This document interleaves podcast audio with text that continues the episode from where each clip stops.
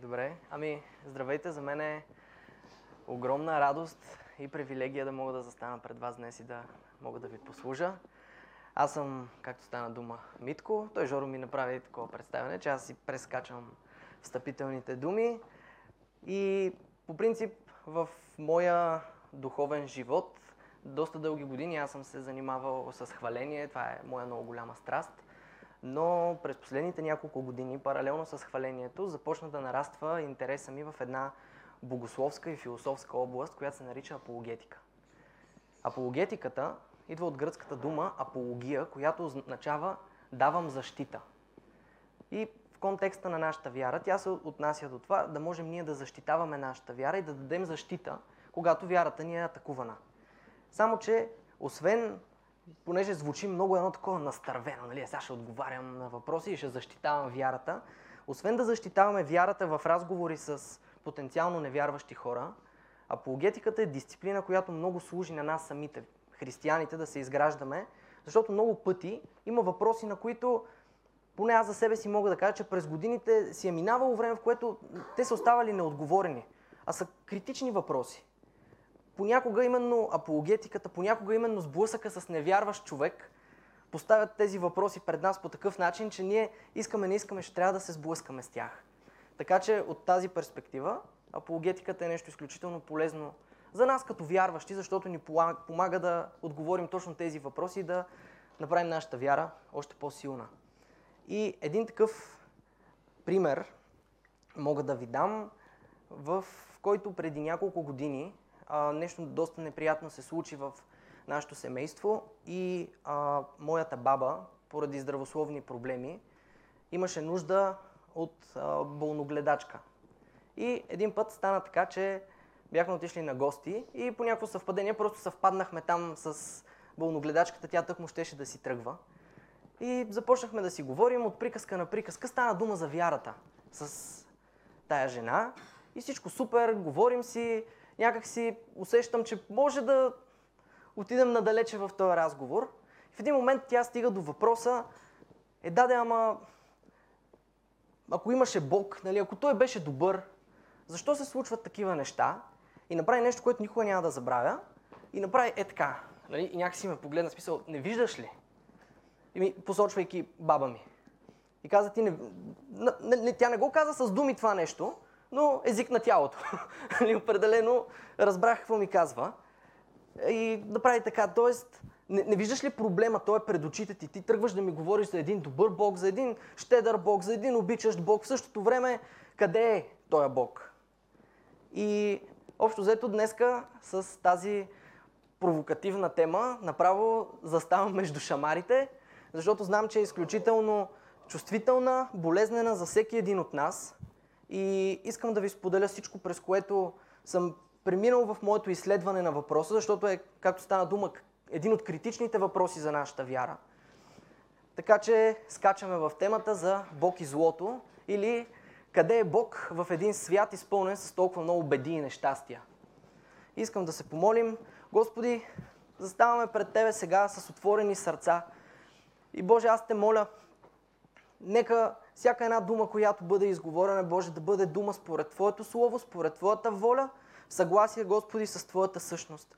И те моля, Господи, нека всяко едно нещо, което ще бъде полезно за човека, който слуша, моля Те, Господи, направи го да попадне на правилно място в сърцето и да даде плод на времето в името на Исус. Амин.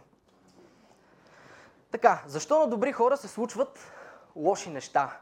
Това е също един такъв въпрос, който те някак си са закачени. Нали? Защо има зло и защо на добри хора им се случват лоши неща. Сигурно са ви, сте имали ситуации, в които да ви зададат подобни въпроси или дори самите да се питате същото нещо. И сега, тъй като, както казах, апологетиката е а, и богословска, но и малко философска дисциплина, моля ви, имайте търпение, но ще направим едно леко философско встъпление – в цялото нещо, за да може това, което искам да постигнем, е тези няколко становища, които току-що изкарах пред вас, да ги разпърчетосаме от всяка една гледна точка. И започваме чисто философски.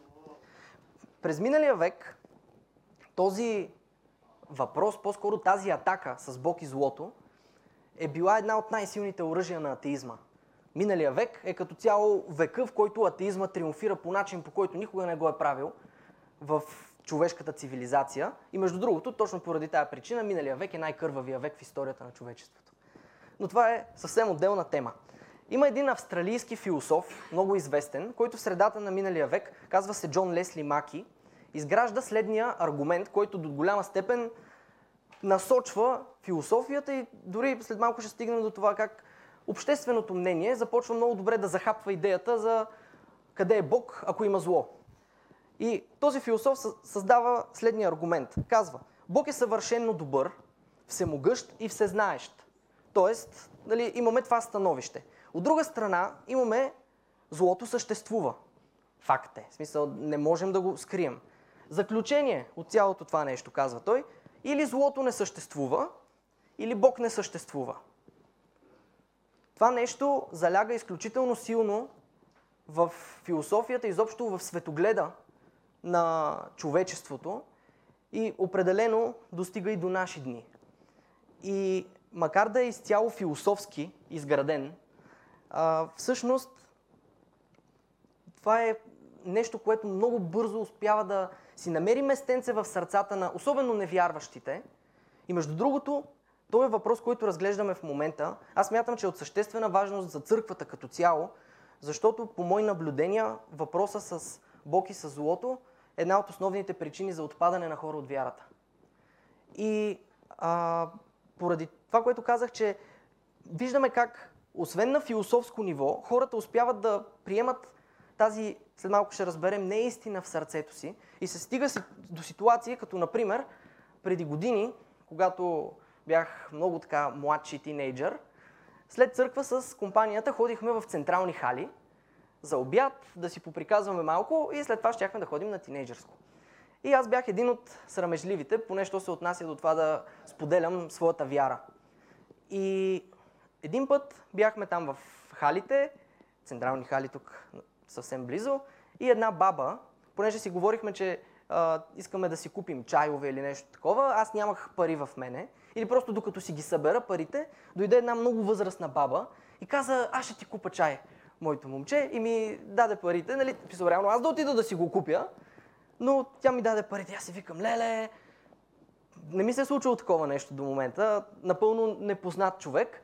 И в моя мозък, добре, в такива ситуации какво правим? Еми, ще побързам веднага да и разкажа за Бог. Обаче аз съм супер срамежлив и как да го направя това нещо, не знаех. И просто и казах, а вие, госпожо, нали, много ви благодаря. Аз бях взел вече чая, пак си ядам на същата маса, където беше и тя.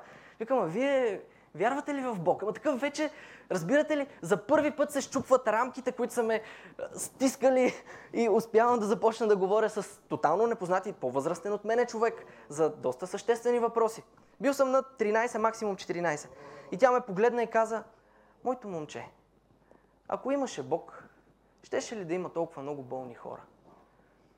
И за младши тинейджър аз, шамар, ужасен. Не си спомням тогава как точно доразвих разговора, но не успях някакси да я убедя в противното. Нямах нито знанията, нито смелостта, нито изобщо някога се бях замислял по този начин за този въпрос. И Искам да ви дам един пример, тъй като си говорим за миналия век, за ситуации, които преживяваме. В книгата Еклисиаст, в четвърта глава, това е книга, която смятаме, че е написана от Соломон. А за Соломон знаем, че Библията казва, че той е човека, на когото Господ е дал такава мъдрост, каквато на никой друг човек по света. И същия този Соломон казва следното. Това е четвърта глава на Еклисиаст, от първи до трети стих.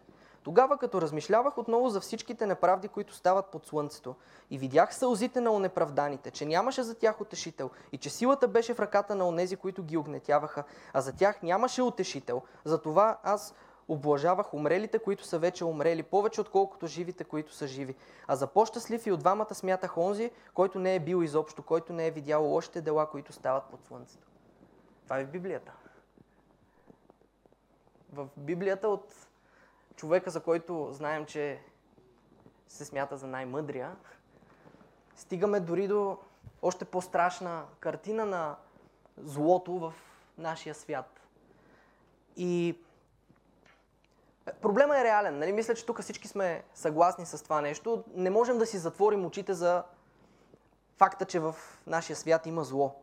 Сега, първо искам, започваме да оборваме това нещо и първо искам да го оборим, както започнахме, философски.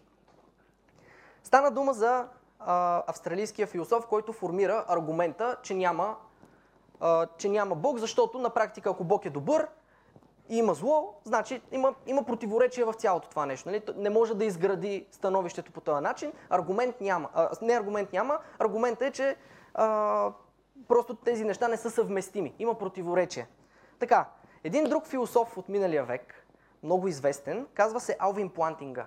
Реално с неговото стъпване в философията започва нещо като една малка християнска революция, всъщност никак малка, която се противопоставя на този въпрос и това, което прави Плантинга, той отговаря с идеята за свободната воля. Но задръжте за момент, ще стигнем до свободната воля. Аз искам да ви покажа, че всъщност в аргумента за добрия Бог и за злото има много сериозен проблем. Той всъщност не е аргумент. Така, ако ви кажа, навън вали, ще излизам, логично е, че ще ми трябва чадър. И още по-добър пример. Прибирам се вкъщи, нося чадър, обувките ми са мокри. До какво логично заключение можем да стигнем? Навън вали. Точно така. Сега, нека да погледнем отново философски аргумент, който казва, Бог е съвършенно добър, всемогъщ и всезнаещ, има зло, следователно няма как да има Бог. Тук има грешка. Ако Бог е всемогъщ, той не може ли да прави каквото иска? Ако Бог е всезнаещ, възможно ли е той много по-добре от нас да знае какво прави, допускайки злото? Разбирате ли, без да влизаме в някакво дълбоко богословие, просто един такъв много силен аргумент се оказва доста слаб всъщност и нестабилен. Той е щупен в основата си, той не работи. Така че, първото нещо, което искам да ви успокоя, е, че това не е истина. Този аргумент не е аргумент. Така, до момента не сме обяснили защо се случва злото, нито дали Бог го има. До момента просто щупихме големия аргумент, който подкарва цялата тая вълна от злоба срещу къде е Бог, като допуска такива неща, следователно няма Бог. Просто видяхме, че това нещо не стои. Така, всъщност, обаче, ако погледнем малко по-дълбоко, спомняте си, стана дума и за защо на добри хора им се случват лоши неща. А, всъщност, когато хората кажат, че няма Бог и използват злото като причина за това си изказване, всъщност тук има една морална атака срещу Бог. И сякаш по този начин те леко така вдигат пръст и казват, а, това е по-скоро проблем с Божия характер. Не оборваме Бог по този начин за неговото съществуване. Тук става малко по-страшно. Всъщност хората по този начин казват, че имат проблем с самия Бог. И веднага ви давам пример, връщам ви на историята с болногледачката, защото нашия разговор с нея продължи. И го обърнахме за това тя да разказва нейните истории. Тя разказа за трагедии, през които тя е преминала. И тя каза, аз съм сърдита на Бог. И добре, чакай малко. Ти преди малко ми обясняваше, че го няма. А как си му сърдита, нали? Не може да си сърдит на някой, който не съществува. Хващате ли, че всъщност нейният проблем не е дали Бог съществува, проблема е с характера на Бог.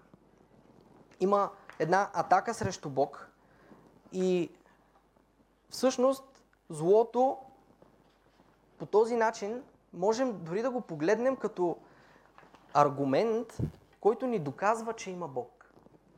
Малко странно. Разяснявам. След малко ще го обясня. Благодаря ви за търпението. Ще оцените накрая, че беше необходимо да минем през всичките тези философски стъпки. Преди малко оборихме, че няма как злото да е причина Бог да го няма. Нали така? А сега искам да ви покажа, че всъщност злото е доказателство, че Бог го има. Ако смятаме, че в света има зло, то тогава ние смятаме, че има и добро. Нали така? Не можем да кажем на нещо зло, ако не знаем с какво ще го сравним. Ако допускаме, че съществува добро, значи има някакъв начин да разграничаваме доброто и злото. Има някакъв морален закон. Съгласни ли сте с мен до тук? Щом има морален закон, обикновено законите някой ги пише. Така, оказва се, че всъщност атаката за атаката чрез идеята за злото е насочена срещу този, който е написал закона. Както си говорихме преди малко, жената каза, аз съм усърдита на Бог. Тоест тя си има проблем с законодателя, а не с факта, че определени неща се случват. Един много известен апологет, Рави Закараяс, може би един от най-сериозните в последните 20-30 години, развива много хубав отговор, като той казва, ако няма създател на моралния закон, няма морален закон. Ако няма морален закон, няма добро. Ако няма добро, няма зло. Живота обаче показва точно обратното. Именно нали, от факта за това, че има зло и ние всички се съгласяваме, че го виждаме, тръгна от там цялото нещо. Тоест, по същество, идеята за злото е доказателство за това, че ние знаем, че трябва да има альтернатива. Не може да няма. И по този начин идеята за злото е доказателство, че всъщност Бог го има. Приключваме с философията. Искам само да се върнем и на точката за добрите хора, която е много, много силна. Аз лично много съм се борил с този проблем, защото съм си мислил, че съм много добър човек.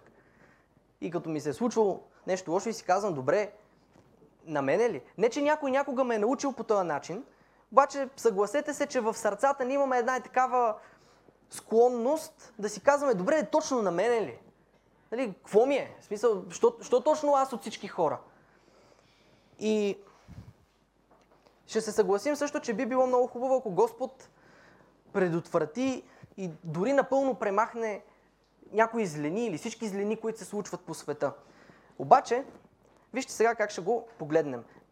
И си казваме, не може ли Бог да спре конфликтите? Може. Обаче, за да ги спре, първо трябва да махне гордостта. Може ли Бог да спре кражбата? По принцип. Може. Обаче първо трябва да махне сребролюбието. Може ли Бог да предотврати убийство? Може. Само ако първо премахне омразата и зависта. Може ли Бог да спре трафика на хора? Актуална съвременна тема. Може. Обаче първо трябва да оттърве човечеството от похотта. Проблемите, които пораждат тези неща, които ние наричаме голямо зло, всъщност корена за тях е в човешкото сърце. А то е покварено. След малко ще разгледаме какво Словото казва за това. И всъщност, много шокираща истина, но ако искаме Бог да премахне злото, той трябва да започне с нас. Което е доста смиряваща идея, но е факт. И очакването, че на добрите хора не трябва да им се случват лоши неща, всъщност е едно клише. И сте чували, че нали, клишето е дълго повтаря наистина. Няма нищо истинско в това нещо, особено ако вземем Божието Слово. И отново, ако тръгнем да защитаваме добрите хора, защо им се случва зло, тук отново има едно размахване на пръст срещу Божия характер и срещу това, защо ти го правиш това нещо, нали, нали си добър, нали си справедлив, т.е. имаме конфликт с Бога. И искам да ви покажа какво казва Библията по тези въпроси. Отново отиваме в античната мъдрост, пак в Еклисиаст, този път в глава 7, 20 стих. Наистина няма праведен човек на земята, който да прави добро и да не греши. Съгласни сме. Отиваме в първо послание на апостол Йоанн. Първа глава от 8 до 10 стих. Ако кажем, че нямаме грях, лъжем себе си и истината не е в нас. Ако изповядваме греховете си, той е верен и праведен, той става въпрос за Бог. Да ни прости греховете и да ни очисти от всяка неправда. Ако кажем, че не сме съгрешили, правим Бога лъжец и Неговото Слово не е в нас. И последно, много силен стих в тази посока, в Псалом 14, от първи стих, Безумния каза в сърцето си няма Бог. Поквариха се, сториха нечестиви дела, няма кой да прави добро. Господ надникна от небесата над човешките синове, за да види има ли някой разумен, който да търси Бога. И вижте сега какво става. Всички се, от... това е трети стих. Всички се отбиха от пътя, заедно се развратиха. Няма кой да прави добро, няма нито един. Библията напълно подкрепя идеята, че добрите хора е просто един мит. Няма добри хора. Ние всички имаме дълбоки проблеми в нашите сърца и Господ се е заел да работи с тях и да решава тези проблеми. Но нека мисълта за това, че много сме добри, много сме заслужили, да не бъде причина да си мислим, че определени неща трябва да ни се разминават. Няма такова нещо, това не е библейско. Библията не подкрепя тая идея. Колкото и да ни се иска. И стигаме до въпроса за свободната воля. И не са ли много случаите, в които можем да кажем, че по принцип Бог много пъти се е намесвал и е предотвратявал определен зло. Имам един много пресен пример. Преди няколко седмици си тръгваме от църква с моята годеница. И тръгваме си, возим се в колата и и понеже сме все още близо до сградата на църквата и виждаме една друга двойка приятели, които си ходят напред и аз решавам, че ще ги стресна. И започвам да бипкам силно. Моля ви, това не е библейско, не взимайте този пример. Започвам да бипкам. Дори маги се оплаши тогава. Обаче беше много добра ситуация. Аз съм плътно за тях, обаче исках да симулирам такова гневно бипка, се едно махнете ми се от пътя. и започвам да бипкам. Те се стреснаха, обърнаха се. Нали, засмяха се, поздравихме се, чао, всичко супер, лека седмица. И по-късно това момче ми писа, което беше от другата двойка, и ми каза, ти нямаш представа какво се случи в този момент. Докато ние ходихме, тък му виждахме един човек малко по-напред, който крадеше емблемата на един Мерцедес. И в момента, в който ти се разбипка, той се стресна такъв, се огледа, нали, каза едни неща и спря. И аз викам човек, аз нямам представа, защо не съм знаел, че се случва това нещо. Моите, разбирате ли, моите мотиви са съвсем различни. Какво искам да покажа с този пример? Че Бог е суверен и е в пълен контрол и може да направи всичко, за да предотврати определено зло да се случи. И мисля, че ако всеки един от нас се върне назад в своите спомени за това какво е правил Господ за нас, можем да видим, че много пъти се е намесвал и наистина е спирал злото. И злото от тази гледна точка не е нещо, с което Бог не може да се справи или не се е справил. Не са някакви ситуации, които по някакъв начин са обегнали от неговия поглед. Обаче, пак стои един такъв неудобен въпрос. Примерно, не може ли все пак в тая конкретна ситуация Бог да спре пръста, в смисъл да, да спре пистолета на убиеца, който всеки момент убива човека срещу себе си. Ами, може, обаче тогава не можем ли да кажем защо Бог всъщност не спря попадането на този човек в компания с други убийци? Може. Но тогава защо Бог допусна той да попадне в тая компания, тъй като най-вероятно в неговото детство баща му системно го е пребивал и е изкривил характера му и същността му, можеше, сигурно можеше Бог и това да спре. А Бог можеше ли да спре конфликтите в семейството на този друг баща, който поради ред причини разби семейството си, за да може в последствие неговия син да стане насилник. Разбирате ли как се връщаме малко по малко назад? И ако продължаваме да търсим първопричината, ще стигнем с нашия библейски светоглед до Едемската градина. Защо изобщо Бог постави това дърво за познаване на доброто и злото в градината и каза на хората да не ядат от него, а те ядоха от него и оттам се обърка всичко. Можеше ли Бог да не слага дървото там? Защо изобщо го постави? И тук искам да кажа, че Господ умишлено е създал нас, хората, с капацитета да вършим зло. Защо? Ами защото ни обича. И ни е създал, за да можем да имаме взаимоотношения с Него, което е основано на любовта. Бог можеше да не поставя това дърво в градината, Обаче по този начин хората никога нямаха да имат избора. Възможността да направят избора да извършат зло. Обаче това, вижте тук отново има едно пак такова философско, но вече откровенно богословско противоречие с характера на Бог. Защото той е добър. И след като той е добър и обичащ, той иска да създаде същества, които да покани в взаимоотношения на любов. И той няма как да го направи това нещо да сработи без да им даде свободна воля. Защото свободата изобщо да изберем дали да обичаме Бог е дар от самия Него. И ако не ни я беше дал, ние никога не бихме могли, не бихме били способни да си обърнем сърцата към Бога. Съгласни ли сте с мене?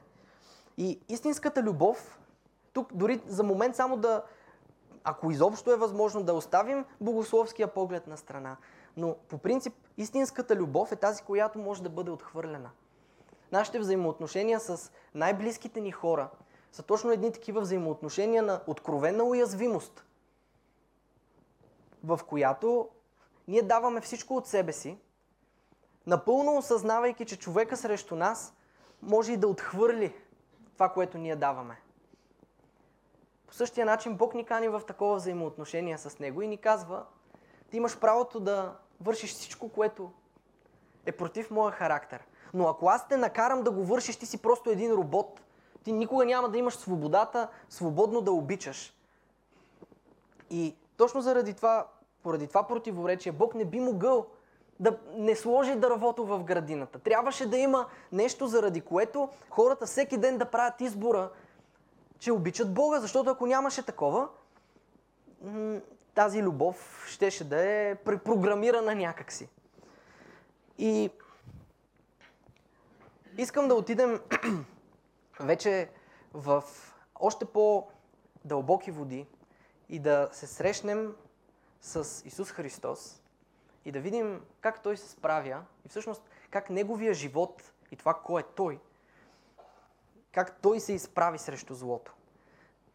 Защото след всичко, което до момента си говорихме, не знам за вас, но дори да има едно такова интелектуално задоволяване от идеята, че да, оборихме ги тия а, атеистите. Нали? Оборихме тая идея, не има е стабилен аргумент, а, причините там за свободната воля и така нататък. Всичко това поне на мене ми доставя едно такова интелектуално успокоение. Обаче остава едно нещичко, все пак вътре в нас, моля ви да се съгласите, което казва е да, да, ама можеше ли и да не става така? Все пак, като се случи нещо зло, страдаме. Нали, можеше ли да го няма. И това, което сега ще разгледаме, е според мен причината, която, не причината, а това е нещото, което от, така откроява нашата вяра и Словото и християнството, няма аналог в нито една друга религия и светоглед. Например, някои религии се опитват да избегнат злото, други го отричат. Само един пример давам а, с будизма.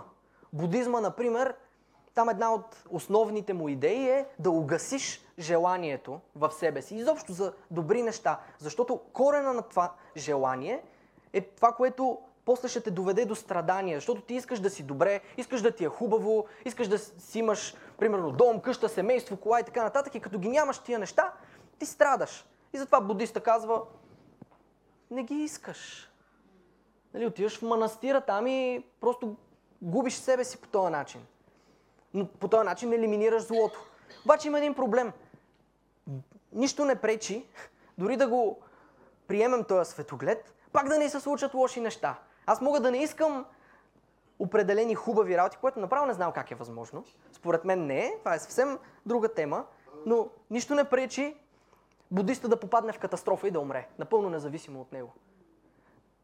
Разбирате ли, до никъде не стигаме. Обаче християнството е малко по-различно и единствено в него, смея да го заявя абсолютно убеден, че единствено в християнството откриваме решение на проблема с злото. И искам да ви дам един пример. Гледали ли сте филма Смело сърце, Braveheart? Много известен филм. Когато главният герой умира на края на филма, Той е борец за свобода. Последните му думи, докато го изтезават, докато го убиват, той надава вик героично и смело и казва свобода, нали, freedom на английски. Замислете се колко е залегнало в нашите съзнания, когато има смърт на герой. Тая смърт е славна. Има, има нещо величествено. Самия герой, той умира, обаче той е постигнал целта си. Той ще остане увековечен. Разбирате ли? Мислих си за дори в българската поезия и в а, българската литература, колко много примери имаме за това как славим героите в тяхната смърт. Нали? Докато Хаджи Димитър е на Балкана и пъшка, нали? Ботев пише Балкана пееха и душка песен. Някак си едно такова велико, възторжено настроение има в тая славна смърт. Обаче, в християнството ние също си имаме нашия герой, според когото се наричаме. И искам да ви покажа в Евангелие от Матей 26 глава, от 36 стих. Само секунда. Това е Исус Христос в Гециманската градина, в навечерието на Неговото разпятие. Тогава Исус дойде с тях, учениците му, на едно място наречено Гецимания и каза на учениците си, поседете тук, докато отида там да се помоля. И като взе със себе си Петър и двамата заведееви синове, започна да скърби и да тъгува. Тогава им каза, душата ми е прескърбна до смърт, постойте тук и бдете заедно с мен. Червена лампа, това е Христос. До момента не сме го виждали така оплашен. Дойде при... А, така, и като... Това е 39 стих. И като отиде малко напред, падна на лицето си и се молеше, като казваше, Отче мой, ако е възможно, нека ме отмине тази чаша, не обаче както аз искам, но както ти искаш. Пак червена лампа. Това е Божия син. Това е Господ въплатен. Дошъл с цел и мисия. И пита, може ли да му се размине. А преди малко казва колко е скръбен. Дойде при учениците и ги намери заспали и каза на Петър, не можахте ли поне един час да бдите с мене? Бдете и се молете, за да не паднете в изкушение. Духът е бодър, а тялото немощно. Пак отиде втори път и се помоли, като каза, Отче мой, ако не е възможно да ме отмине тази чаша без да я пия, нека да бъде Твоята воля. Той много смирено се моли, обръща към Бог нещата, нали, да бъде Твоята воля, ама ако може да не стане. И в Лука, в Евангелие от Лука, същата тази история, Лука добавя един много интересен факт и казва, в този момент, нали, в неговата молитва, потта му стана на кръв. И аз се питам какво е това нещо, което караше Великия и Всемогъщ Господ в човешки вид да примира от страх и да го видим толкова немощен. Защо изобщо пита Бог да му се размине? Според мен ние като хора никога няма да успеем да разберем точно какво преживя Исус, но тая сутрин искам поне мъничко да се доближим до Неговата тежка смърт.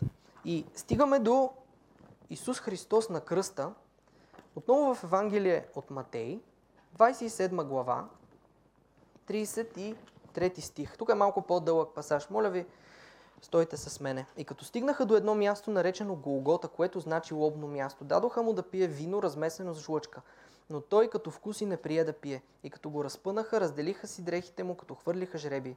И седяха там да го пазят. И поставиха над главата му надпис с обвинението му, който гласеше. Този е Исус, юдейския цар.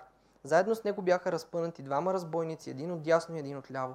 А минаващите оттам го се подиграваха, като клатиха глави и казваха, ти, който разрушаваш храма и за три дни пак го съграждаш, спаси себе си, ако си Божий син, слез от кръста. Освен физическата болка и душевния турмоз, тук идва и подигравката в степен невъобразима. Това е живия Господ. Той наистина може моментално да отговори на тези неща, но не го направи. Също и главните свещеници с книжниците и старейшините го подиграваха, като казваха, другия е избавил, а пък себе си не може да избави. Той е Израилевия цар. Нека слезе сега от кръста и ще повярваме в него. А той по принцип може. Упова на Бога. Нека го избави сега, ако му е угоден, понеже каза, Божий син съм. По същия начин го ругаеха и разпънатите с него разбойници. А от шестия час до деветия час тъмнина покриваше цялата земя, а около деветия час Исус извика със силен глас Ели, Ели, лама савахтани, т.е. Боже мой, Боже мой, защо си ме оставил? Някои от стоящите там, като чуха, казаха, той вика Илия. И веднага един се завтече, взе гъба, натопия в оцети, като я надяна на тръстикова пръчка, даде му да пие. А другите казаха, остави, да видим дали ще дойде Илия да го избави. А Исус, като извика, пак със силен глас издъхна. Връщам ви на картината от Смело сърце. Славния герой, който умира триумфално. И изобщо класическото разбиране за величието на героите в тяхната смърт. Нашия Господ изобщо не изглежда величествен на кръста. Поне не по този начин. Не можеше ли да каже триумфално, ес, нали, виждате ли, разказах играта на злото, нали, делото ми успя. Той казва, Боже, що си ме оставил? И още по-стряскащо, според мен, е да осъзнаем, че Исус много добре знаеше през цялото това време, че Той трябва да достигне смърт на кръста. А пък това се случва. В смисъл, той три години, даже хората около себе си подготвя за това нещо, говорим постоянно. Накрая се случва и той е безпомощен. Няма, няма нищо славно по този начин, по който рисуваме другите герои. Нашия Господ на кръста изглежда безпомощен. Не просто изглежда, той казва, Боже, защо си ме оставил? И дори с течение на вековете, в периодите на гонение на църквата има случаи, в които мъченици умират на кладата, обаче пеят хваление. Разбирате ли, те всеки момент чакат да бъдат със своя Господ. Това е апогея на техния живот. Както за Христос беше кръста. При него няма този възторг. И дори, според мен, самия факт на физическото неразположение, най-меко казано от това, че е разпънат на кръста, не е толкова силен фактор най-прочутия римски оратор Марк Тули Цицерон казва, дори самата дума кръст трябва да стои далеч не само от устните на римските граждани, но и от помислите, очите и ушите им. Истинско, отвратително, дяволско средство за мъчение е бил кръста. Обаче Исус крещи към Бог не само от болката. Нещо много по-дълбоко се случва в него. Той пита Бог защо е оставен – какво означава за нас тази история? В нашата вяра, както ви казах, като никоя друга, виждаме Бог, който не само не си затваря очите за злото, но самия Той избира да се срещне с Него в цялата му сила. Така както ние като хора никога не бихме могли да срещнем злото, но Бог в образ на човек се сблъска с човешкото зло с най-голямата му зверска сила – и това за нас разкрива, че Бог познава човешкото страдание от първо лице. Следващия път, когато страдаме, може да не вдигнем пръст към Бога и да кажем, добре, защо точно на мене сега това ми се случва? Може да отихнем и да знаем, че в нашите скърби Господ разбира. Ама много добре разбира. Аз съм си мислил понякога, Господи, не, не е баш същото твоето. Нали? Пълна глупост, голяма лъжа. Не е така. Много добре разбира. Защото ако има нещо зло, което може да се случи на човек, то това е Господ да му обърне гръб. А Исус, който в цялото си служение е пример за невероятна връзка със своя Бог Отец. Връзка, която просто изглежда неразрушима. Връзка, която е отпреди Вселената да съществува накрая тая връзка сякаш за миг престана. По начин, по който ние не сме видяли Господ да ни обърне гръб на нас, между другото. В всяко едно зло, през което сме преминавали, не сме видяли гърба на Бог така, както Христос го видя. И нашия Господ не е някъде там далече гневен, хвърлящ цветкавици, осъждащ, носещ зло. Той е Бог, който е близо. И Историята не свършва тук. Исус Христос не само позна злото отблизо и срещна смъртта, той възкръсна. нашия Господ победи смъртта, победи злото. И как това нещо се отразява на нашите животи? Ами, първо не се примиряваме с злото. Знаем, че то е победено. И щом нашия Господ, в чието име се наричаме, е този, който успя да се изправи срещу смъртта, но накрая възкръсна и победи, и щом сме изпълнени с Неговия дух, значи ние можем да вярваме и да се молим Господ да ни избавя от трудните ситуации, но и да се прославя в тях. И молим се Бог в този процес да ни усъвършенства, защото Библията много конкретно говори за това, че когато сме в скърби и в изпитания, тези неща произвеждат твърдост за нас. И естествено искам да ви насърча, нали, в никакъв случай не гледаме пораженчески, пораженчески на, на злото. Вярваме и чакаме Бога. Но понякога има ситуации, които не можем да си обясним. И Бог ги допуска. И в тези моменти държим като християни погледа си на два хоризонта. Обръщаме се назад и гледаме към кръста. И виждаме Христос. Виждаме нашия цар разпънат, за разлика от всички други герои, безпомощен, с нищо величествено в тая позорна смърт. Отхвърлен, облян в кръв, сам. Насърчаваме се от тая ситуация, от тая история, че Бог е с нас и в нашето страдание, че Той го познава най-добре. Другия хоризонт, към който обръщаме поглед, отиваме в Откровение на Йоанн, в Секунда. 21 глава от трети стих. И чух силен глас от престола, който казваше, ето скинията на Бога е с човеците, той ще обитава с тях, те ще бъдат Негов народ, а сам Бог ще бъде с тях техен Бог. Малко контекст. Тук Йоанн получава откровение за последните времена и за славното завръщане на Бог и за всичко, което ще се случи тогава. Четвърти стих. Той ще обърше всяка сълза от очите им и смърт няма да има вече. Нито ще има вече жалеене, нито плач, нито болка, защото предишното премина. И седящия на престола с голяма буква С каза, ето подновявам всичко. Каза, напиши, защото тези думи са верни и истинни.